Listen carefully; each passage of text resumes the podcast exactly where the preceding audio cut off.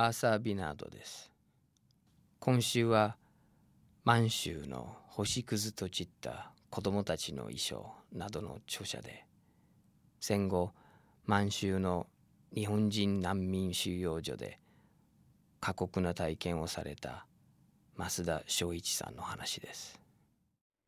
せんきゅうひゃくよんじゅうごねんはちがつ、敗戦の混乱が広がる満州で日本に引き上げることができなかった多くの人々は、各地に作られたソ連の難民収容所に収容されました。新津の収容所に入れられた増田昭一さんもその中の一人。収容所で命を落としていった子どもたちの姿を語り続けています。その増田さんは、職業軍人の父が部隊長として指揮する前線の部隊で家族で生活していました。じゅうななさいの増田さんもまた、ソ連の戦車に向かって爆弾を抱いて突っ込んでいく体当たり部隊に組み込まれます。ある時、その残留孤児っていう言葉を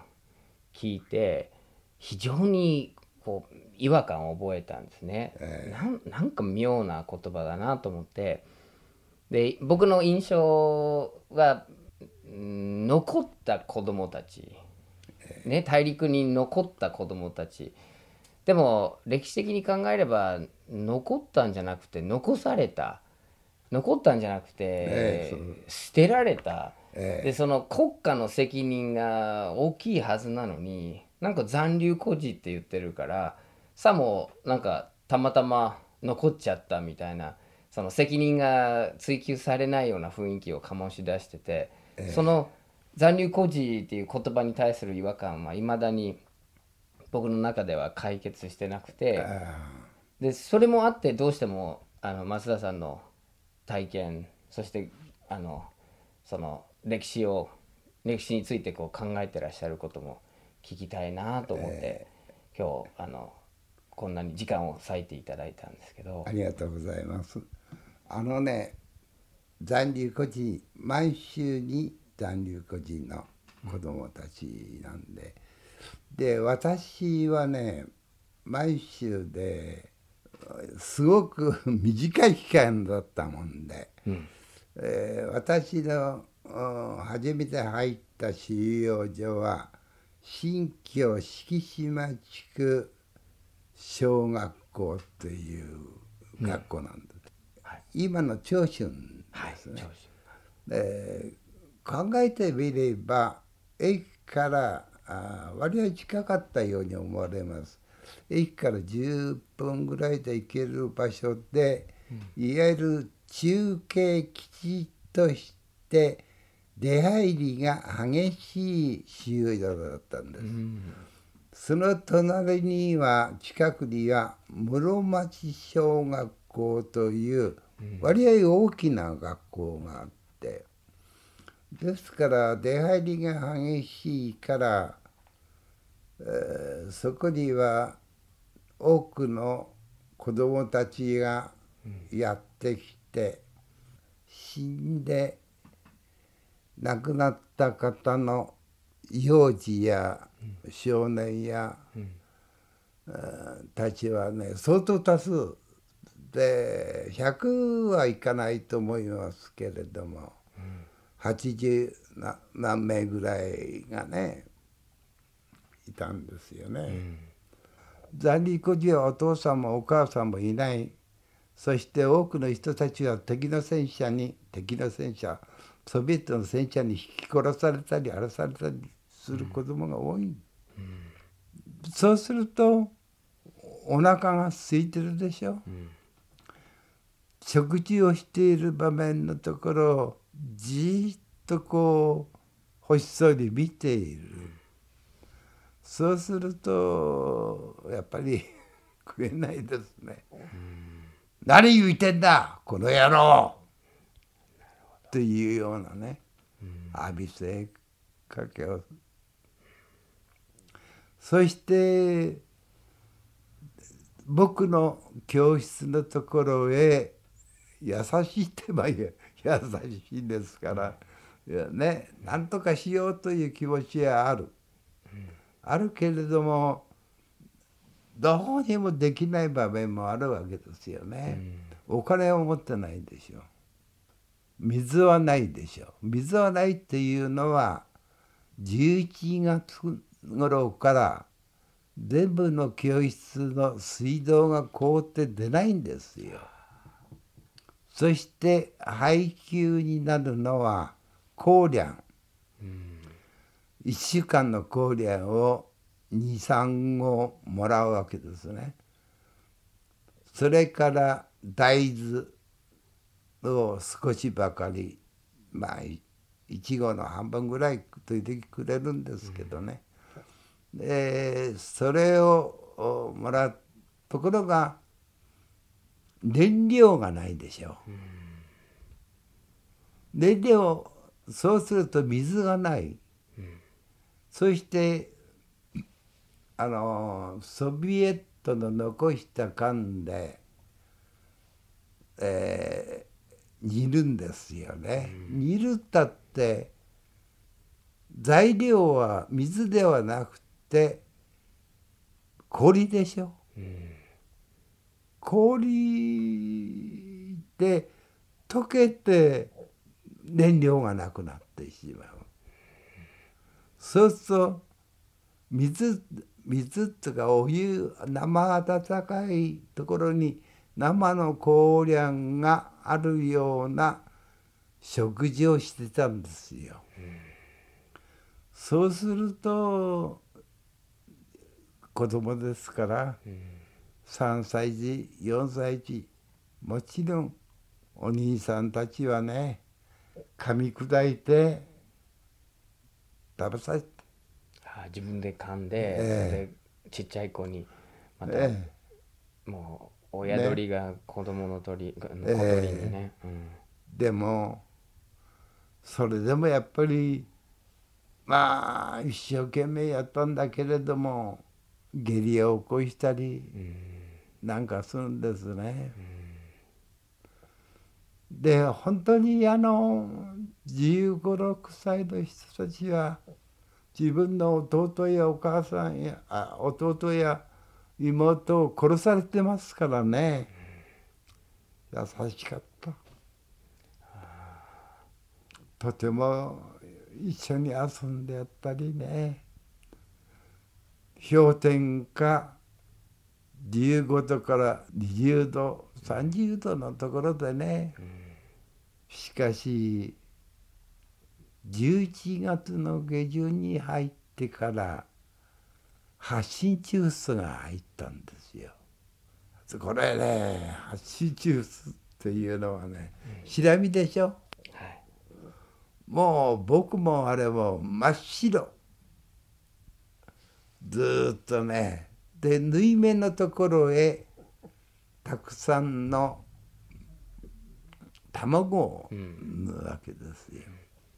そうするとストーブがいっこ、時々火が入る、ね、あるいは新聞紙を燃やして熱くなったところへこうしつけて縫い目のところをビーッとやるとね、卵が潰れるんですよね。なるほど。それからバラバラと焦げた小さなのみが、シラミが落っこちる。で落っこちてそれを食べる。これは、うん、お腹が空いてますからね、タンパク源かもしれません、うん、で食べる、食べるんだ。で一番喜んだのはね、あの大豆だったんです、うん、でご存知でと当時ね、大豆をこう缶からでこうやって少ない少ないいわゆる火でも、うん、美味しく食べられるでしょ、米草、うん、行って行って、うん、こうやってな投げたり、うん、鬼は外、えーこれは自分でか美味しいんですから、いい豆、えー、豆でしたね。しかしそれからまもなくじゅういちがつの下旬からじゅうにがつ、いちがつ、にがつ、その間に発疹チフスが起こったんだ。のみで、しらみです。ね。で、発疹チフスというのは、えー、病気かかったらもういっぱいこう血を吸って、で冷たくなって死んだらね、うわーっと列をつないで隣のところへ行くわけです。そのしなみ人よ、うん、隣のところへね行くと発疹風疹になるんですよね、うんうん、いっしゅうかんからにしゅうかん高熱を発して、私もなりました。お母さんはそれで死にました。松田さんのお母さん、ええ、それで亡くなった、ええ、でなぜ亡くなったかなと今思ってみるとね、あの当時のソ連軍の兵士と男と女を別にしてたんですよ。男は男、女は女っていうふうなね、非常に厳しい。だからお父さんお母さんがどうなってるか私は分かりませんでした。お医者さんは言いませんでした。ただ寝っ転がされているだけ。それでお母さんが死んだっていうことを係係っていうかな。だから私はひょろひょろしながらね、お母さんのそばへ行ったら、どうしたものかお母さんの手元に真っ赤なリンゴがあったんだな。うん、泣きもしないでそのリンゴを食べた。そして自分の部屋へ帰ってぼんやりして、それからにさんにち経ってから、あ、お母さんがいたんだ。で老化時代にお母さんの部屋へ行ったら、何も残ってなくて、缶からがね転がっていて、ああお母さんが死んだんだ。涙が流しませんでしたね、うん、それで子供たちもどんどん死んできます。ある非常に寒い日でね、嵐の時に一人のななはっさいの子供がね、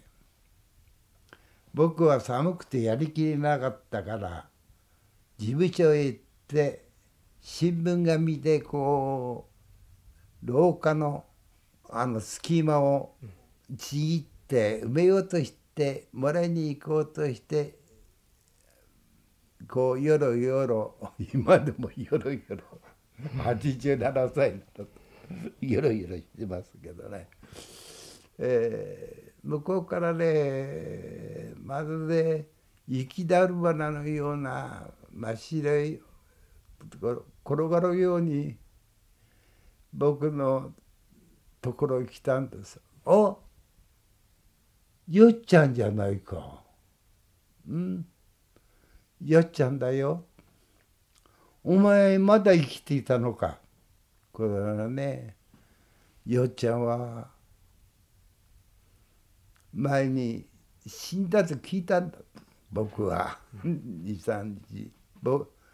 おめえの可愛がっていたゆっちゃん死んだよっていうようなことをね、うん、どっかの市長に聞いたんです。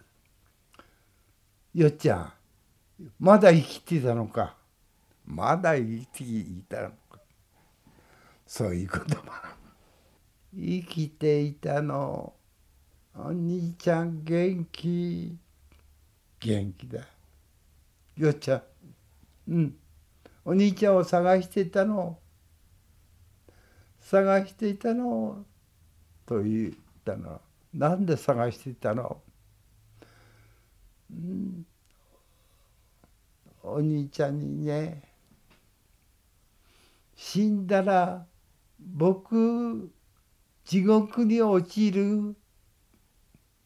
と聞いたんだ。いやヨシュアは地獄に起きないよ、起きないよ。お前はお父さんやお母さんがお茶漬けをあの作って待ってるよ。それに妹や弟に会えるし、死んでいった三郎君にも田中君にも会える。正一兄さんありがとうと言ってね、糞尿の詰まった糞尿という言葉お分かりだと思うんですけれども、頭を下げてね、どうもありがとうございましたって言うのよ。それが長かったの。死んじゃったと思ってね、うっと抱えてね、抱えておいおいよいちゃんと言ったらね、まだ生きてる兄ちゃんってね、それで兄ちゃん本当本当だ本当だよと言ったらね、安心した顔をして去っていったの。よっちゃんお兄ちゃんも一緒に死のうかったらね、お兄ちゃん息が荒くね聞こえてくる、うん、お兄ちゃんお兄ちゃんだけでも日本に帰って僕一人でいいよってね声をからって、そうしたら翌日のしちじかはちじ頃だったでしょう。隣の室長が「あ、松田さんよっちゃん死んだよ、今日のよじ頃ね。うんそうか。僕ね、発疹中風な治ってから間もなくでしょ、うん、そしてでもよっちゃんは割合付き合いっていう個人の付き合いは少ないのに死んじゃうから、うん、にかげつ長い方だったんで、ああそうかよっちゃんが死んでこうって言ってね、そろそろそろそろねよっちゃんに会いに来て、雪で う, う, うずもれた戸を一生懸命開けたら、そのそばによっちゃんがいたの。戸のそばにどうしてよっちゃんがいって顔を見たらね、真っ黒なの、真っ黒って赤だらけだったの。だからね、僕の汚いあのタオルかなんかで、えー、ところは水がないでしょ、うん、おどこを考えても水がないからね、おしっこでねシューッとしてね、うんうん、顔を拭いてあげる、うんこれじゃあ閻魔様だってお前は地獄へ行けなんて言わないだろうと思った。よっちゃんはどうしてその戸のそばにいたかというと、あの死体運搬所の日本人の係の人がね、おいみなしごお前たちな、俺たちは毎日二十数体大人も子供を運んでんだ下置き場に。おめえらえ少しも俺たちを楽にするために戸の前で死ねよ。よっちゃんはね人気がついて死んだろうなと思ってね、這いずりながらね戸のそばへ行ったんでしょうね、うん、私の心の中にねそのことが強く突き去っています、うん、子供がどんどんどんどんね亡くなっていくわけですよね、えー、そのさっきに、えー、長いよっちゃんはにかげつって、えー、で自分はもう、まあ、じゅうななさいっていうその、えー、体がこう、えー、結構持ちこたえられるところまで来てて、えーえー、その松田さんご自身がこう生き延びることができたのはやっぱりそこなんですか？それともやっぱり環境も少し、お父様はそのだいはち師団のえっとお偉い方っていうか、まあお偉い方あの頃は分かったことですけどね、地位大位ぐらいです、うん、大位ですか。これはあまり話したことのない話ですけどね、うん、初めて話すでしょう、はい、アメリカ兵もそうだった、日本兵もそうだったけども、いわゆるノイローゼっていうか、うん、そういう子供たちが多かったんですよ、うん、ちょうどじっさいの頃ね、子供だと思うんですけど、一生懸命にね、わら、わらのあれをね、じゅっセンチぐらいにこう切ってるんですよ、こうやって指で指でね、切ってにじゅう、さんじゅっぽん集まったら僕のところへ来てね、お兄ちゃん、お兄ちゃん、これで日本へ帰れる？これはね、お札だと思ってた。そのわらを。わらを。気がついたから。こんなもんじゃいかれないよ。このにばいだ。お兄ちゃん、これではどうよ。倍なくちゃダメだね。わらをね。そうするとね、その子は朝から晩までちぎっていたんで、僕はこう見ていてね何とかしようと思ったん。それで僕はその時用意してた。何を用意してたかというとね、新聞紙をお札台に切って待ってた。そしたら案の定いっぱい食べて、これでお兄ちゃん大丈夫、マスターのお兄ちゃん、あ、これだったら日本へ帰れるよ、日本へ帰ってどうするの、うん、日本へ帰ってお母ちゃんにあげると思うよ、おばあちゃんにもっていうようなねことを言う。じゃあ取り替えてあげよう、はい、だからね、顔つきが喜んでね、お兄ちゃん、お兄ちゃんありがとう、新聞紙をね、うん、大事そうに持ってた、そこまでは知ってた。僕はうかつなことで彼をしなした、うん、なぜかその札を持って駅へ寒い日行ったの、うん、出かけて行ったの。途中で力尽きて全身の凍傷でね、うん、死んでしまったわけなの、うん、それを聞いてね、罪悪感に取られましてね、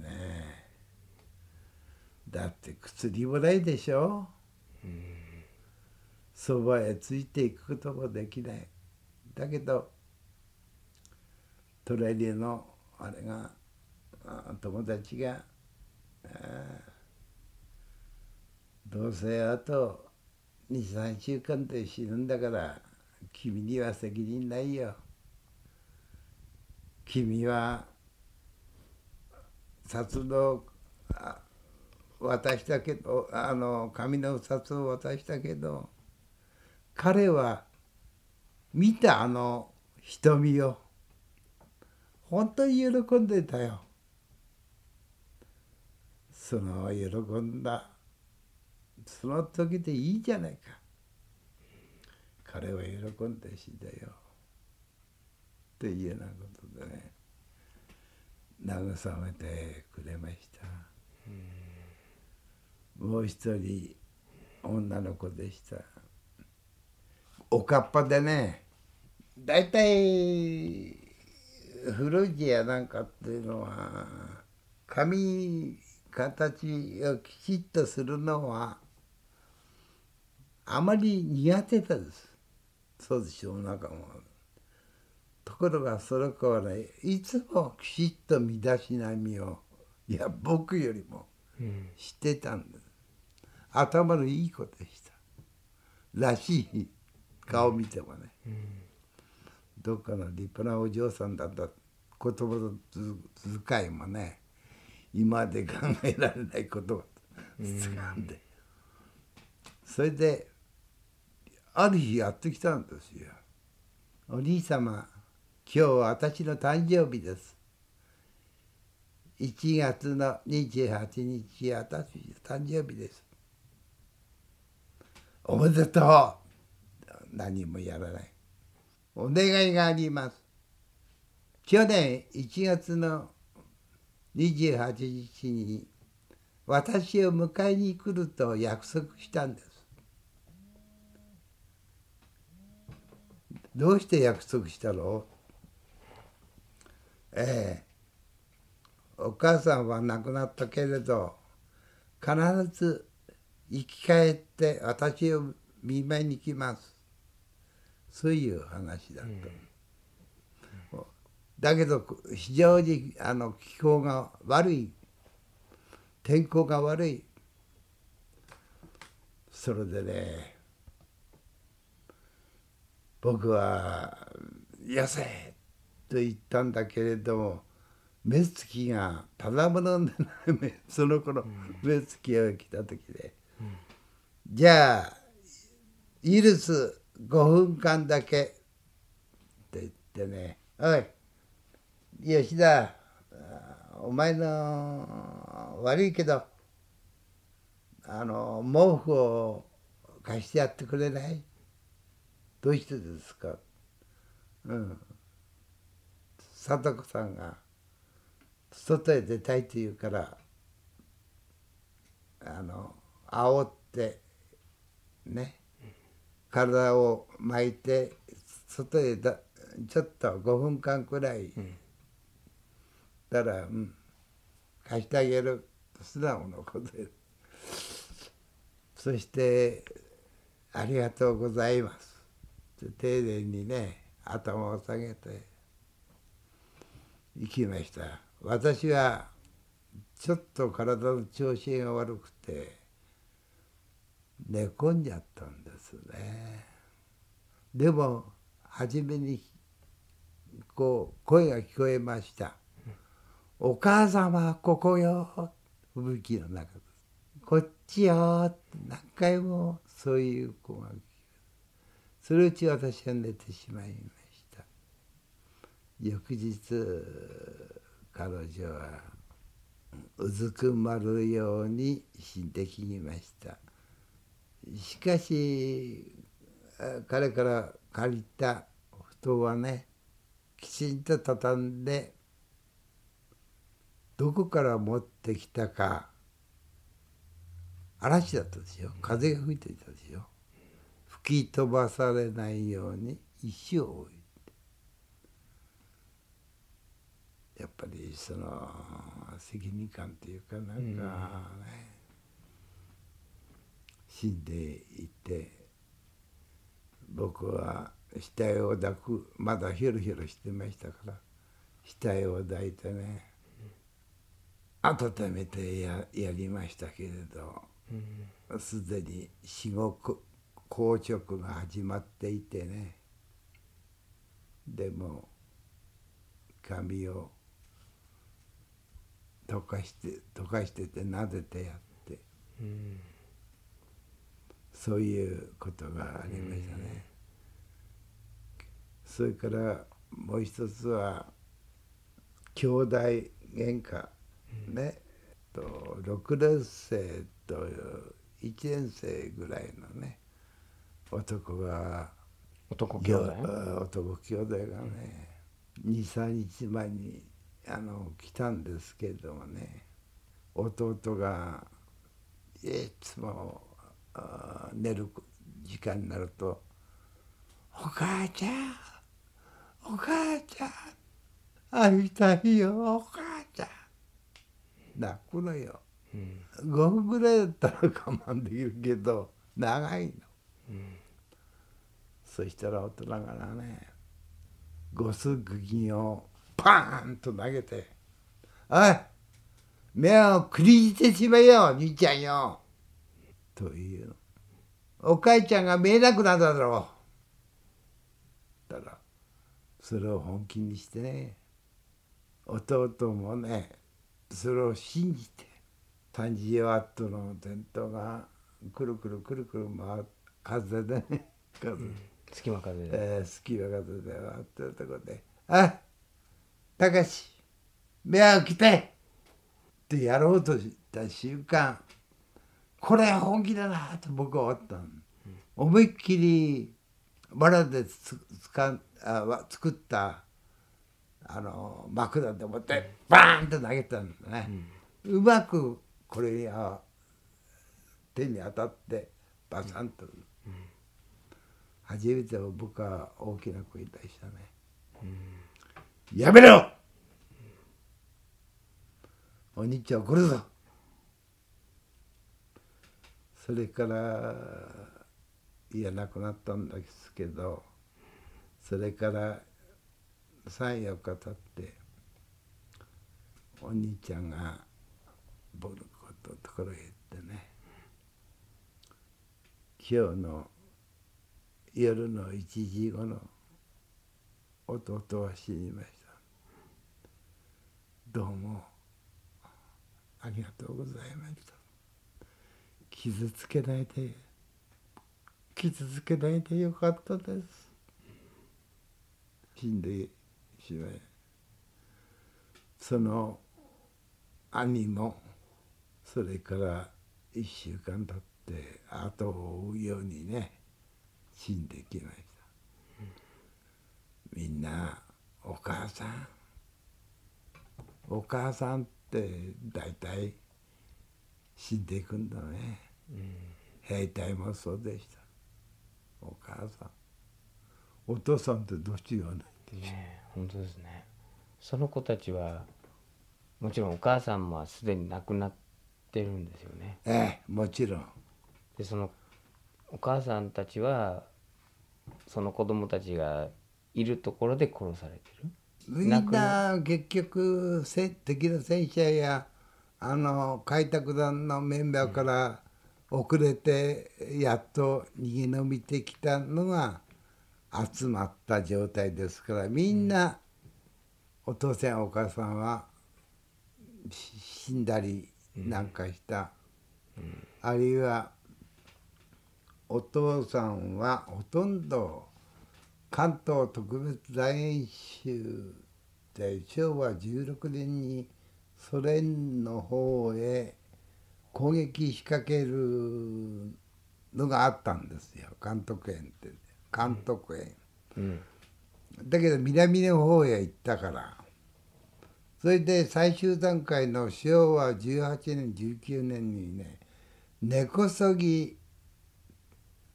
あの開拓団の男性を招集したんですよ、うん、だから女ばかりの開拓団が多かった、女とおじいさんおばあさんそれと子供、ええー、だからそれを生き残った子供が集まった、うん、マイケルの暮らしは戦争前は日本よりいい暮らししてましたね。そうですか。えー、え、何どういう意味であのだって毎週は空襲もなかったでしょ、ほとんど。たまに来ましたけれどね。で、流通は高麗や万灯や、ね、お砂糖まであったんですからね。なるほど。天国でしたね。餃子もあったし。餃子は不足してなかった。全然。朝鮮もそうでしたよ。あそこは空襲も大丈夫されてないんですから。じゃあ、ある意味ちょっと贅沢な、まあ日本より贅沢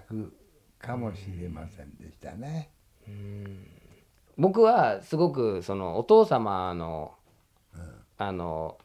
まあでそもそも満州に渡ったのもお父様の、うん、その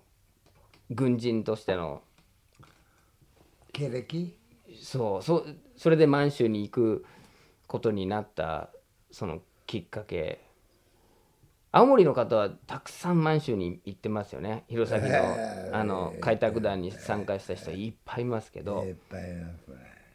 でも増田さんはもうお父さんが軍人であって、それで家族で行くっていう、そういう理解でいいですか？ああ、理解でいい、うん、家族が行って、お, お父様は軍人で、職業軍人ですよね。ええ、でね、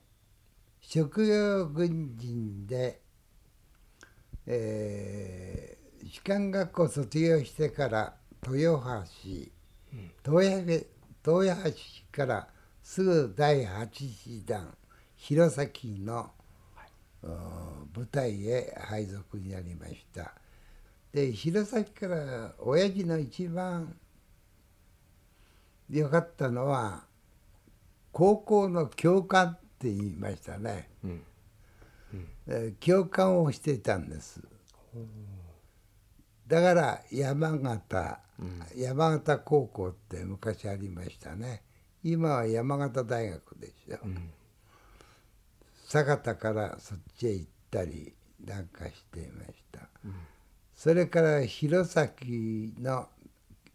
木造り五所川原っていうふうに言いましたけど、はい、五所川原の中学校とか、うん、その当時の中学校ですから、えー、木造りの中学校へ。あの頃は一番親父が平穏な暮らしをしていました、ね。それから戦争、あとシナ事変が始まって、うん、それから召集、召集っていうかな、だいはち師団へ来いというふうで、で、部隊編成をして、北市、今北市な、うんえー、特にたか戦ったのは八路軍、うんうん、強いんですよね、八路軍っていうのは、うんうん、今の中華人民共和国の基礎になるあれですからね、うん、で戦ってまあ帰ってきたわけです。帰ってきてえー、っと北海道の師団司令部に入って、主に樺太、うん、千島、長い列島がありますからね、うん、それから厚島、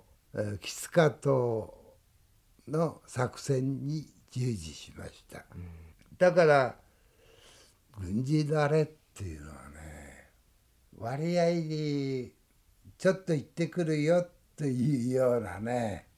感じで命令で行きますからね、うんうん、普通の家庭と違いますね、うんえー、行ってくるって言って戦場に行くわけですからね、うん、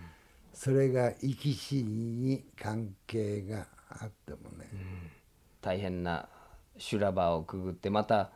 家に戻ってきてただいまって。そうね、 そ, そんなに興奮も何もしないで無口な軍人が多かったですからね、うん、帰りましたってただそれだけなんですよね、うん、だから抱きついたり泣いたりする光景はね、見なかった。生きて帰ってきたっていう嬉しさはあったんだろうと思うけど、うん、圧とシビスとカムチャッカ半島、あアラスカか、うん、アラスカ半島の あ, のありますね、うん、で圧島はキスカ島の前にあるんですよ、遠いんですよ、うんうん、でキスカ島の撤退に努力をした、一生懸命やったっていうか、ちょっと行ってくよって潜水艦でね、うん、キスカ島へ行ったりなんかしたわけですね、うんうん、ところが満州にいて戦争があってからガラリと変わりましたね、うん、でうちの親父が出たのははちがつのここのかだったかな、うん、のにじ頃軍司令部に呼ばれて、それから全然帰ってこなかったんですね、うん、もちろんです、うん、ね。それでソ連軍の国境から約ひゃっキロもない、だいたい満州という軍隊の中に、えー、少尉とかがあのいわゆる下級士官、割合結婚するものが多かった、うん、だから家族もいたわけです、うん、それから文官で大砲や機関銃やなんかを直したりなんかする技術者がいた、うん、だから一つの割合大きくてねごひゃくろっぴゃくめい行ったんです、うん、兵隊を、ね、兵隊を混ぜてです、うん、ではちがつのここのかあとおかじゅういちにちまた平穏でしたね。ああ、そうなんだ。で国境付近のあれはね、ところがじゅういちにち頃かじゅういちにちでじゅうににち、えー、頃全部部隊へ集めろと言って、うんうん、部隊へ集めた。部隊って大きい部隊で、うちの親父のは野戦兵器庁といってね、うん、武器や弾薬がたくさんあった、うん、あ場所なんです。でそこへ倉庫がたくさんあるわけです。で関東軍の新京を中心としてあの大連付近付近と言いましょう、こっちは都門朝鮮国境、うん、この地点を守るという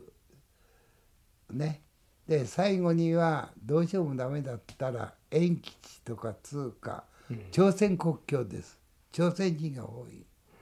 そこで、えー、徹底抗戦をしようという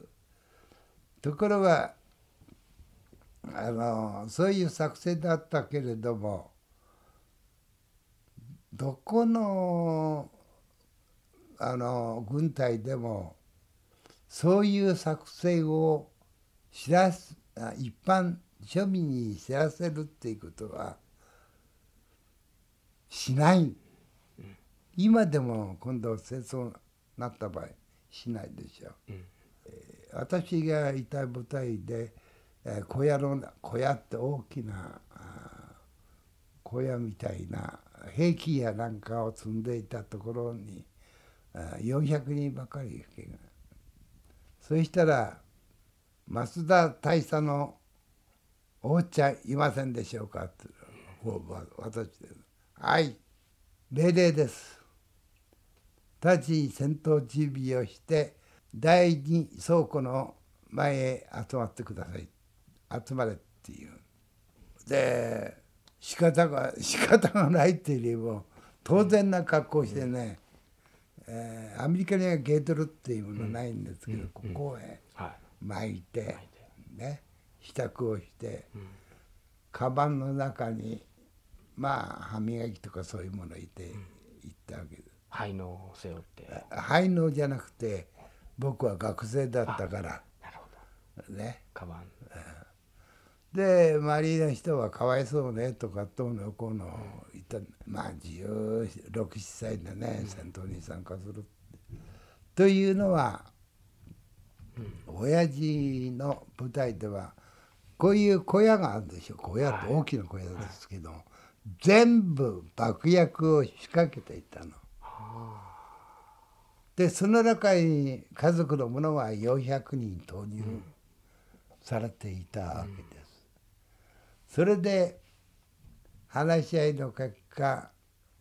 爆発して殺してくださいっていう若い将校の願いだった。二十数名がそういうね部隊長と掛け合ったわけです。うん、割合うちの親父は戦闘に慣れていたから最後まで分からんから。最後は俺に任せろって言って、うん、で幸いにそれらのものは自動車なんかに乗ってボタン港というところへ、はい、で列車に乗れてあのハルピンへ行ったわけですね。うん、だけど私は軍隊と一緒に行動を共にしたんです。うん、あの一分隊っていうのは最小分隊で、えー、じゅうよん、じゅうごにんいるんなんです。うん、分隊の上が小隊といってよんぶんたいを指揮する、うん、ごそれの中隊といって、うん、やっぱりあのごしょうたいかよんしょうたい、うん、よん、ごしゅうたいが集まって隊長になった。だからあのとにかく一番最初のね分隊として私が駆り出したされてね、うん、たんだけど、そのまま馬頭石あの、うん、ツイッターを見ればわかります。うんうん、馬頭石の戦闘に参加したんです。で主体は猪俣大尉といって、えー、学生から将校になる訓練をする、えー、関東って一の頭っていう、うん、予備士官学校っていうかね将校になるための教育を受けた学校にいたわけです。えー、それで私は先にそれが前面へごひゃくメートル前面へね、うん、行って私はその後方にあたって、えー、戦車が残った戦車をに体当たりすると、そういうようなあれだったんですね、計画だったんです。自殺部隊ですね。自殺部隊です全部が。うん、自殺部隊で、ところが私のあれがちょっと勘違いしたのかどうか分からないんですけど、戦車攻撃をしたら公式にはじゅうさんにちと書いてあるんですけど、うん、僕はじゅうよっかごろ出なかったかと思う、うんうん、でその夜じゅうろくにんのあ分隊長を中心として最後の水逆継ぎをしたんだね。水逆継ぎっていうよりも、うん、満州というのはね豊富だったの物資が、うん、はい、それを全部最後だから分けたの。部隊へもう持ってけって持ってけって、うん、羊羹もあったしね、お酒もあったしね、甘露寺佃煮や肉の佃煮があったり、それを各分隊や酒は産後ねあまりあると一緒でみんなひっくり返ったら困るからねじゃあ水杯じゃなくて本当の杯だったんですね。そうそうそう。で、うん、分隊長が言ってね、これが最後の水杯である、いや酒である、みんな愉快にしてうまい、明日はあの空の北極星に集められ、午後はちじというふうにね指して、つまり全滅して北極星に集まれ、一点へ集まってくれと、うん、それで故郷を帰ろうという算段。まだ北極星のわからない兵隊もいました、うん、隊長殿、北極星ってバカ野郎、あのー、七つ星やなどの北斗七星のね下あたりに分かりましたなんて、うん、そして兵隊っていうのはあらゆる職業が集まってますからね、いろいろな歌をが出るんですよ、うん、うまいんですよ。そして最後にね、一人の少年を連れてきたわけというのは、あのお母さんの病気で一人残された開拓団の子供がいたの、うん、お母さんが死んでその子を連れてきました、うん、で、えー、命だけは保証すると、だけど分からんぞって言って、その子はなかなか素直な子でいい子で、分隊長は僕とあれを非常にねかばってくれたのは、それでみんなやったうちでね、お前たちには故郷には優しい家族があり子供があり、その一人としてね思い出すために一人の少年を開拓団の連れてきた少年、お前一つやらんかって言ったらね、はいやっと、僕はやるとは思わなかった、うん、そしたらねハーモニカを吹いたの、どっちがいいかな、こっちの方がいいよ、トンボハーモニカで小さいこの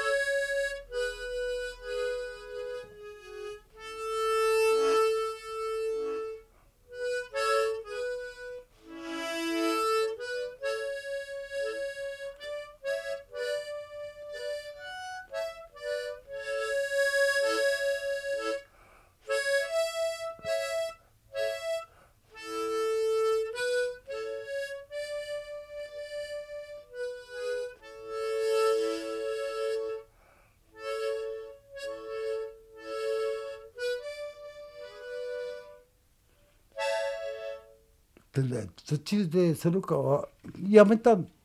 みんな泣いてるの兵隊たちがね、うん、その声を聞いてね、うん、さんねんもよねんもふるさとねで、その子はきょとんとしてね、うん、何か悪いことをしたようなね顔をしてたら、三上上等兵がね分隊長の前、分隊長の明日の突撃はふるさとのふるさとと言って突撃させてください、ふるさとと言ったらね、もし分かった、明日の突撃はふるさとで行こう言いながら、翌日ね戦車がずっと見えるでしょ、うん、でところがねもやが川いちだいぐらいこう給料地帯へ行っていちだいぐらい見えた。大丈夫だと思ったらね、よく数えてみたら霧が入れたらごじゅうすうだい。それで猪俣隊のところへね、いっぷんかんにじゅうごろっぱつ撃てますからね、じゅうごろっぱつそれの戦車にねやられましてね、もうめちゃくちゃ突撃するしようとすると、それがマンドリンといって自動小銃でやるでしょ。そしてタコ壺に入っている兵隊がいたら、その上に乗っかってぐるぐるぐるぐるすりこぎのように殺しちゃうね。そしてこちらの方へ来た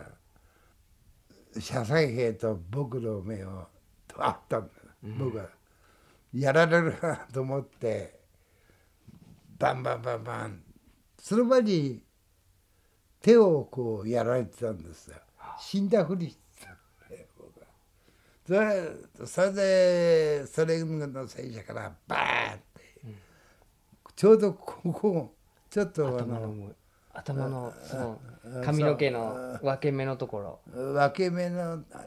ちょっとね傷があるんですけどね、こんな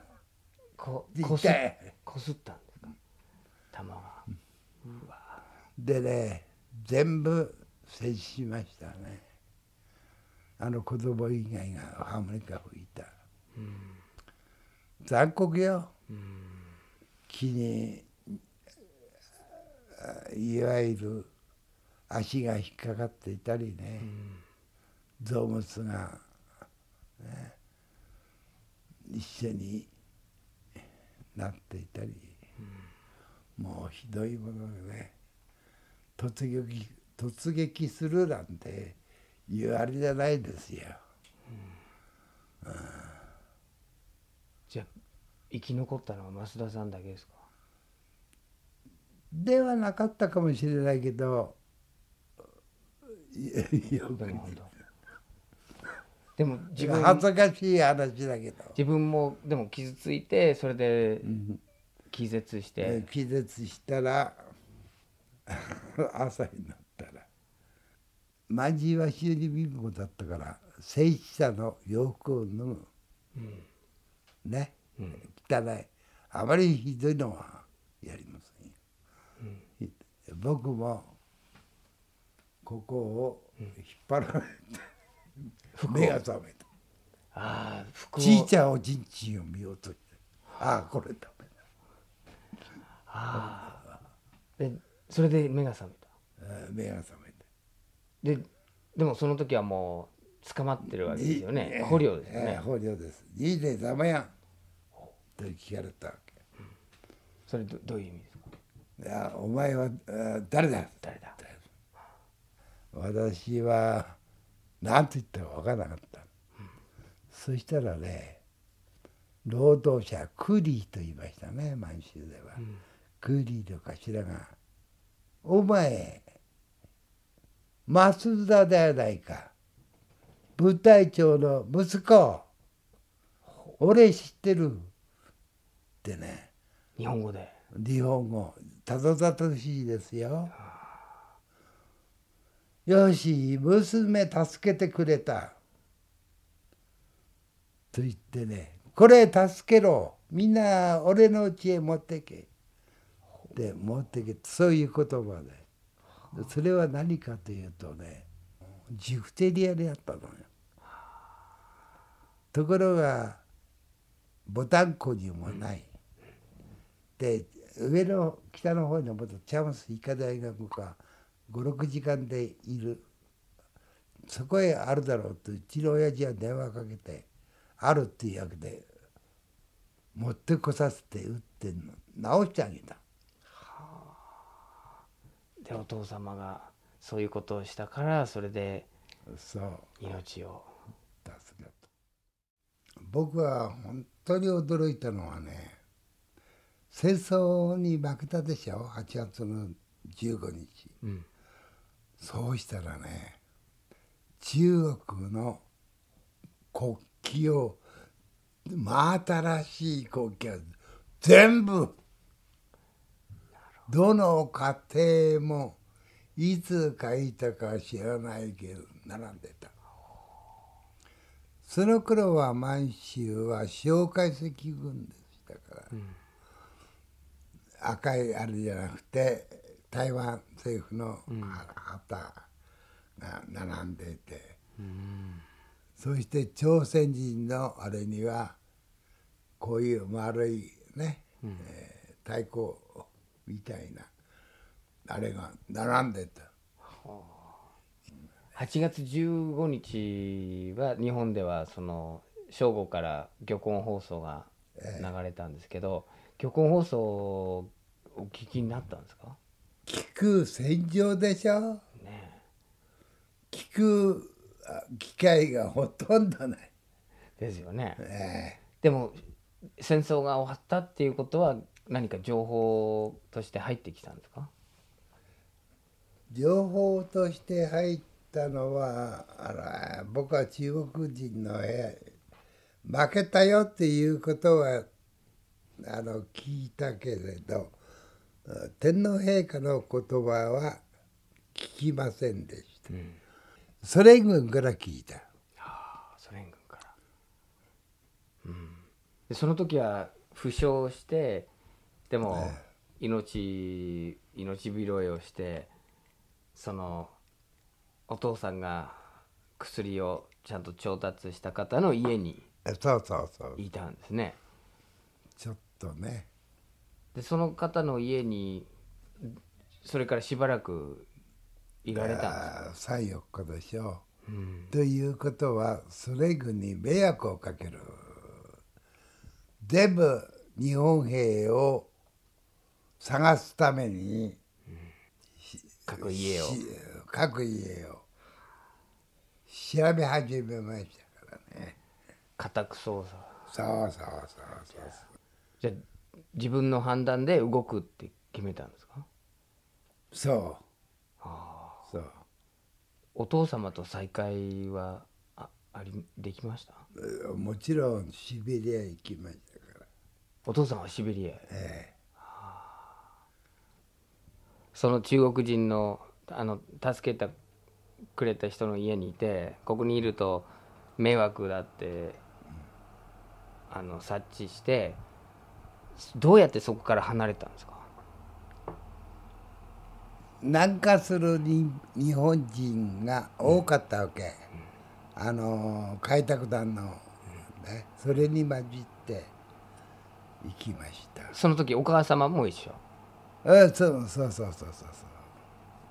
でお父様はもう捕虜になってお母さんは前に前に、うん、あの移動移動しました。ハルピンですけど、ね、あお母さんは先に、うん、あ満州で暮らしている人もいなくなるしで、ねうん、例えばハルピン行ったらどの辺だっていうかすぐ乗ってくるでしょ。古島っていうとどこからっていうこと、うん、新疆紙幣街とか行っても全然通じないのね、うんうん、それいや通じないっていうよりも耳が遠くなってる人僕もそうですけど、うん、大きな声で話すと疲れちゃうでポッといなくなってみたりねいなくなってみたり、うん、もうほとんどないね、うんうん、満州の話ができる人は、うんそうですね、ほとんどない。増田さんはその残留孤児たちと一緒に難民収容所で過ごして、まあ、次々と亡くなっていくその子たちと触れ合って何も語れずに人生が終わった子どもたちのその物語を増田さんは引き継いでるんですけど、同時に軍人の息子で増田さん自身も最後の最後のところの戦争体験があって軍隊という組織政府と植民地っていう組織がどういうものなのか、それも若者の体験として増田さんが持ってるんですね。ですから増田さんの話を聞くと、残留孤児を残した側と、それから一人一人のその生き延びようとした話が両方具体的に見えてきます。来週はシベリアでの厳しい抑留体験を持つ民謡歌手の大家立松英樹さんの話です。お相手はアーサー・ビナードでした。